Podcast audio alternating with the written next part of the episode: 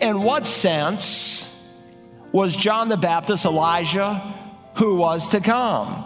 Again, he came in the spirit and power of Elijah, as Gabriel told his daddy would happen. He even dressed and ministered in the same manner as Elijah. And like Elijah, John the Baptist preached a message of judgment to an apostate, unbelieving nation. Welcome to Search the Scriptures, the Bible teaching ministry of Dr. Carl Broggi. Dr. Broggi is the senior pastor at Beaufort, South Carolina's Community Bible Church. We're nearing the end of our study of the life and times of the prophet Elijah. We have seen Elijah taken up, raptured as it were, and in this final message, we look at the book of Malachi, chapter 4, which talks about Elijah's eventual return as we pick up, Dr. Broggi addresses God's call to look both at Israel's past and to Israel's future. Moses and Malachi are asking us to remember what God spoke through his servant. Now, stay with me. God included the book of Malachi for a reason, and He included these last three verses for a reason, though most commentaries don't even mention them. They skip over them or they just summarize them in a single line. But these are not unimportant. We're going to see in a moment they express much about God's sovereignty and God's faithfulness. God is sovereign in the affairs of Israel, and God is sovereign in the affairs of the nations of this world. We are seeing things that God prophesied happen in our very day. And so God gave the Jewish people an unconditional promise concerning a land that is yet to be fulfilled. And God keeps his promises. Verse 4 Remember the law of Moses, my servant, even the statutes and ordinances which I commanded him in Horeb for all Israel. And so Malachi starts here in verse 4 asking the people to look to the past and remember. Remember the covenant that God made with Moses there in Horeb. But he doesn't stop there. Second point there on your outline, not only are we to look past, look to the past and remember, but in verses 5 and 6 he underscores we are to look to the future and watch. Notice carefully verse 5. Behold, I am going to send you Elijah the prophet before the coming of the great and terrible day of the Lord. Now, if you remember from the context, verses 1 through 3, Malachi speaks of this judgment that will take place at the end of the tribulation period at the second coming of Christ when Jesus comes to judge the living and the dead. But now he speaks of Elijah coming again before, notice, the coming of the great and terrible day of the Lord. Now, if you've been with us, we've learned in our study of Daniel and Revelation that the phrase the day of the Lord is not in reference to a 24 hour day, but to an extended period of time. And the day of the Lord, it includes the great tribulation period, the second coming, the millennial reign of the Messiah. And it has the characteristics of a biblical day. A biblical day for a Jew starts at sundown and it goes to sundown the next day. And so the day of the Lord starts in the shadows of the great tribulation. And as you move through that seven year period, it gets darker and darker and darker. And there's an event right in the middle of the seven years.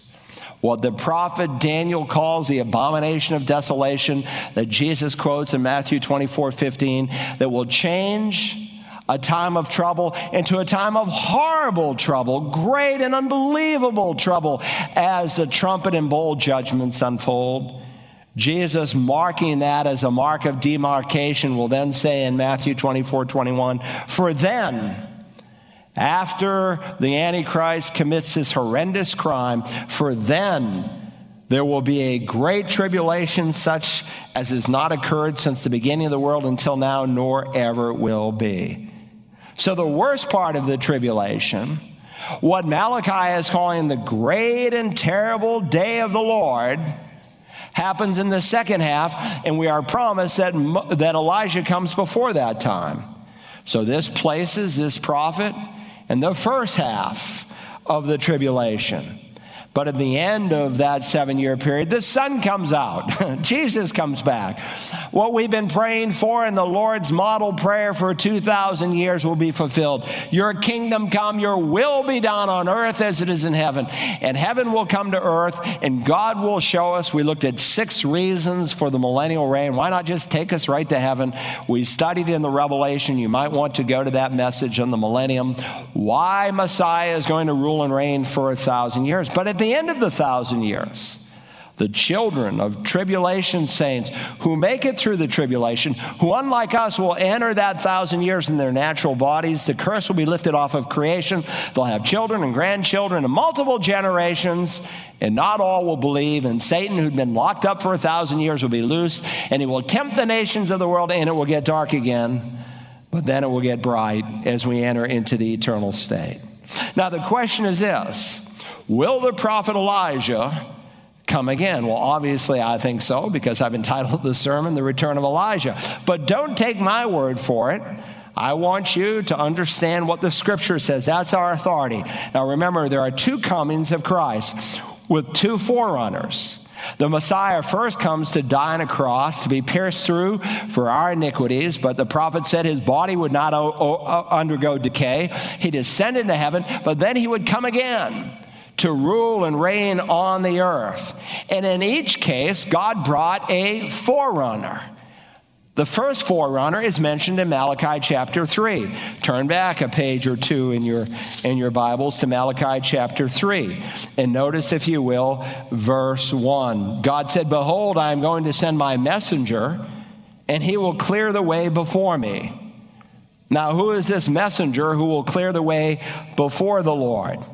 Now, a minority, mostly liberal commentators, say, well, my messenger is translating the word malak. And so they say, well, this is in reference to the prophet Malachi.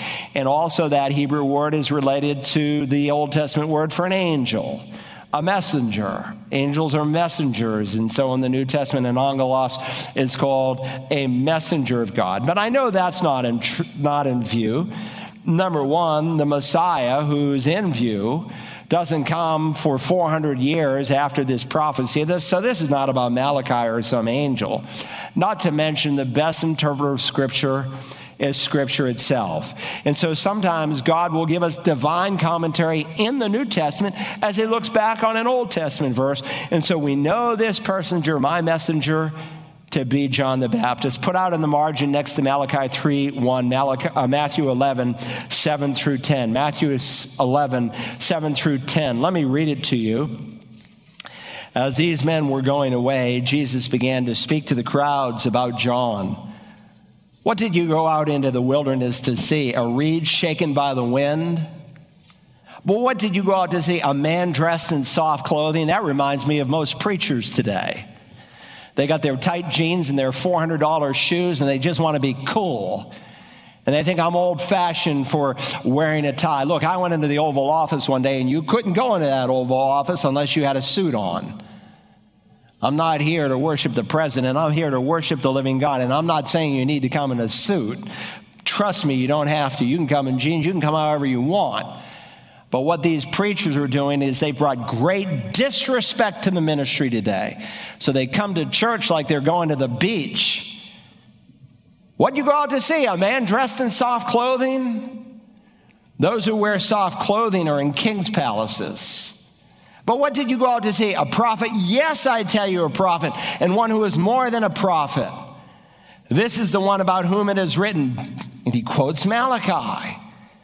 Speaking about John the Baptist in the context. Behold, I send my messenger ahead of you who will prepare your way before you. And so Jesus tells us John the Baptist is the first forerunner, and Malachi's prophecy is fulfilled in John. Now, the other Old Testament passage that predicts the coming of John is found in Isaiah. You might want to put out in the margin next to 3 1, Isaiah 40 uh, verses 3 and 4. Isaiah the prophet, he predicts 300 years before Malachi that John will come. Let me read it to you. A voice is calling, clear the way for the Lord in the wilderness, make smooth in the desert a highway for our God. Let every valley be lifted up and every mountain and hill be made low, and let the rough ground become a plain and the rugged terrain a broad valley. Then the glory of the Lord will be revealed, and all flesh will see it together, for the mouth of the Lord has spoken. And again, I know that this is in, reference to John the Baptist. How? Because Matthew, Mark, and Luke in the New Testament credit it of John the Baptist. Listen, for instance, what Matthew writes in Matthew 3 1 to 3. Put that in the margin next to Malachi 3 and verse 1. Now, in those days, John the Baptist came preaching in the wilderness of Judea, saying, Repent, for the kingdom of heaven is at hand. For this is the one referred to by Isaiah the prophet when he said, The voice of one crying in the wilderness, Make ready the way of the Lord, make his path straight. But now Malachi speaks of still another forerunner, not John, but another forerunner who won't come before Yeshua at the first coming, but he will come before Jesus at the second coming. And so he writes here in verses 5 and 6 of the one that Jesus spoke of, the one that John the apostle alluded to in the Revelation. And I want you to see that the Lord Jesus clearly concurs with the prophet Malachi that Elijah is coming a second time. Hold your finger here and turn to the Gospel of Matthew, chapter 17. Matthew, chapter 17, if you would. Matthew 17. It's in the New Testament. It's just the next book over if you're new to the Bible. Now, I know many of you are new to the faith and you're not familiar with this, but the passage that I want to exposit in this section won't make much sense if I don't read the first nine verses. So I'm just going to basically read them without a lot of comment. Uh, Matthew 17, this is a fulfillment of a prophecy made right at the end of chapter 16. Six days later, Jesus took with him Peter and James and John, his brother, and led them up on a high mountain by themselves. And he was transfigured before them, and his face shone like the sun, and his garments became as white as light. And behold, Moses and Elijah appeared to them, talking with him. Peter said to Jesus, Lord, it is good for us to be here. If you wish, I will make three tabernacles here one for you, and one for Moses, and one for Elijah. While he was still speaking, a bright cloud overshadowed them, and behold, a voice of the cloud said, and this is one of three times in the New Testament, three different occasions, God the Father speaks. This is my beloved Son, with whom I am well pleased. Listen to him. When the disciples heard this, they fell face down to the ground and were terrified. And Jesus came to them and touched them and said, Get up and do not be afraid. And lifting up their eyes, they saw no one except Jesus himself alone. As they were coming down from the mountain, Jesus commanded them, saying, Tell the vision to no one until the Son of Man has risen from the dead. And that's an important statement that he makes. Because if you remember, Peter when Jesus said, Lord, you're not going to go to Jerusalem and be crucified. He rebuked him and said, Get behind me, Satan. See, they didn't yet have a full, clear picture of all that Jesus is going to accomplish and that he will do it in two different time frames. So he said, I don't want you to speak about this. And I'm sure those men honored it, these three, and it would have been very tempting to tell the other apostles, don't even speak of this until after the death and resurrection takes place, because then things are going to cement and come together for them. So after they see Moses and Elijah with Jesus, we're told here in verse 10, and his disciples asked him, why then do the scribes say that Elijah must come first? You see, the disciples had been taught that before Messiah comes, Elijah is going to show up a second time. That's what the scribes taught. And they were right on, they were accurate, and Jesus will affirm it. And by the way, that's why when Jesus was at that place called Caesarea Philippi, some of you have been there with me. It's a class A archaeological site. It's like, yeah, it happened right here. And they, Jesus said, Who do men say that I am? what do you guys say? And the disciples responded, it's recorded in Matthew 16, 14. And they say, Some say John the Baptist, and others Elijah. Why would they say Elijah? because that's what the scribes taught them. And the scribes had access to the scriptures like Malachi. And so they thought, well, some say John the Baptist, others say Elijah, still others say Jeremiah or one of the prophets. Some say, Jesus, you're the forerunner in Malachi 3. Some say, you're the forerunner in Malachi 4. Some say you're Jeremiah or one of the prophets. Well, according to Malachi's prophecy, Elijah was going to appear before the second advent of Messiah. However, what the disciples had not yet comprehended was that there were two comings of Messiah.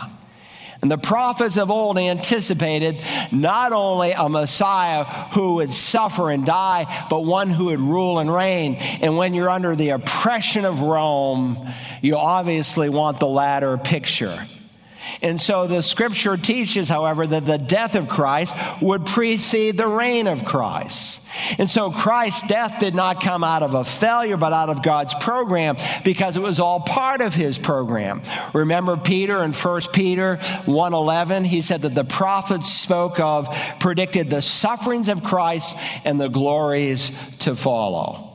And so Jesus eh, agrees with the scribes that Malachi's prophecy is yet to happen. And so he responds to their question here in Matthew 17 and verse 11. And he answered and said, Elijah is coming and will restore all things. So it's very clear Elijah is coming a second time as the forerunner of Jesus. And he is going to come before the great and terrible day of the Lord. That measures the second half of the tribulation. It's all called the tribulation period. But the first half, when the Antichrist is ruling as a man of peace, isn't anything, as we've studied, compared to the judgments come in the second half. The seal judgments, as Matthew 24 unfolds, perfectly parallels. Those are just what Jesus calls the birth pangs. But then the event happens when the Antichrist goes into the temple and makes himself out to be God, and things really get troublesome. And so Jesus plainly taught that Elijah is coming before that second half. And when he comes, as we'll see this morning, he's going to restore all things. So we read in verse 12, notice. He said, But I say to you that Elijah already came, and they did not recognize him but did to him whatever they wished. So also the Son of Man is going to suffer at their hands. Then the disciples understood that he had spoken to them about John the Baptist. Now, Jesus makes a double edged statement here. By affirming Malachi's prophecy, Elijah is coming, but also by affirming the fact that, in one sense, Elijah has come. He's already come. Why? Because John the Baptist is predicted in his birth, came in the spirit and power of Elijah. It's not double talk. On the one hand, he already came in the sense that he came in the spirit and power of Elijah. He did the work that Elijah did. What did Elijah do? He called the people to repentance. They were in unbelief. And of course, only a remnant responded. Elijah preached to King Ahab. John the Baptist preached to King Herod. Both tried to kill both men, and of course, King Herod was successful. Both men preached to the multitudes, and in both cases, only a few, a remnant, responded. And so Jesus says in Matthew 11, 14, and if you are willing to accept it, John himself is Elijah who was to come. In what sense was John the Baptist Elijah who was to come? Again, he came in the spirit and power of Elijah, as Gabriel told his daddy would happen. He even dressed and ministered in the same manner as Elijah. And like Elijah, John the Baptist preached a message of judgment to an apostate, unbelieving nation. And so John fulfilled the prophecy of being the first forerunner and he fulfilled the prophecy of being the second forerunner only in the sense that his life mimicked what Elijah the prophet did. But he's clear that the scribes are correct. And so after the transfiguration, after John is already dead, remember, John's already dead at this point, he's already been murdered. And after he's dead and murdered, Jesus said Elijah is coming to restore all things. And again, back here in Malachi 4 and verse 5 before the great and dreadful day of the Lord. Now you say, Pastor, is there any record anywhere in Scripture as to how this might unfold? Yes, there is. Hold your finger here and go to the book of Revelation, chapter 11.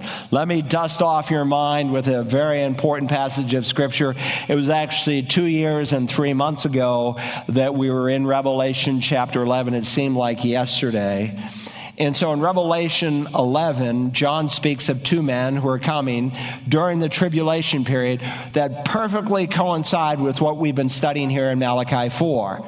Now, their coming is a sermon in itself. In fact, I'd preached two sermons on it that you can get at searchthescriptures.org or on the phone app. You can download them for free if that will be of help to you. He starts with a description, Revelation 11 and verse 3, and I will grant authority to my two witnesses And they will prophesy for 1,260 days clothed in sackcloth. God in Scripture, often to underscore the specificity of coming judgment, will often measure it in terms of months or days or weeks to show that there's a beginning and there's a duration to it. And so the great flood was defined in terms of months, and this judgment in terms of 1,260 days, also 42 months. And so they minister in the first half of the tribulation while the seal judgments are unfolding on the earth. And at the end of the 1260 days, the Antichrist murders them. And again, we've studied this and we've gone through every text of Scripture. And after they're murdered, the, the Bible says their bodies are laid there in the streets. Nobody touches them. Why? Because the world's rejoicing. Ah, these guys and all the heartache they brought us and the message that we couldn't stand listening to, they're dead. And so for three and a half days, they rejoice and the devil's Christmas takes place. And people send gifts one to another, celebrating their death. But of course, God raises them up and brings them into heaven. But as um, Jesus said, the Antichrist commits the abomination of desolation. And when that happens, he says in Matthew, for then, after this event, the abomination of desolation, therefore, when you see the abomination of desolation, which was spoken through Daniel the prophet, the Antichrist walks into the temple, everything changes. Before this, there was a world religion under every stripe in the world, much like the Catholic Pope is forming today, where he brings all these religious leaders from all these different isms and he say, We're all going to God, just choose your path. That's heresy, my friend. But now the Antichrist narrows the focus. He said, No, there's one religion, and it's my religion, and unless you take my mark, you will die and you will not be able to buy anything. And when that event happens, Jesus then says, For then there will be a great tribulation, such as has not occurred since the beginning of the world until now, nor ever will be. This is what Malachi is speaking of as the great and terrible day of the Lord. And that's why God has these two men in the first half of the tribulation Obviously, if the tribulation is a measured seven years, you couldn't have three and a half more days with dead people laying in the street. It's all over by then. They minister during the first half, calling the Jewish people there on the Temple Mount to repentance. Pastor Jeff is speaking on the tabernacle this Wednesday. The tabernacle is a beautiful picture of the work of Messiah. Some of you came with me in Israel. Some Messianic Jews had reconstructed the tabernacle. And in every thread, every piece of furniture. It all pictures the work of what Jesus accomplished on the cross. So the temple does.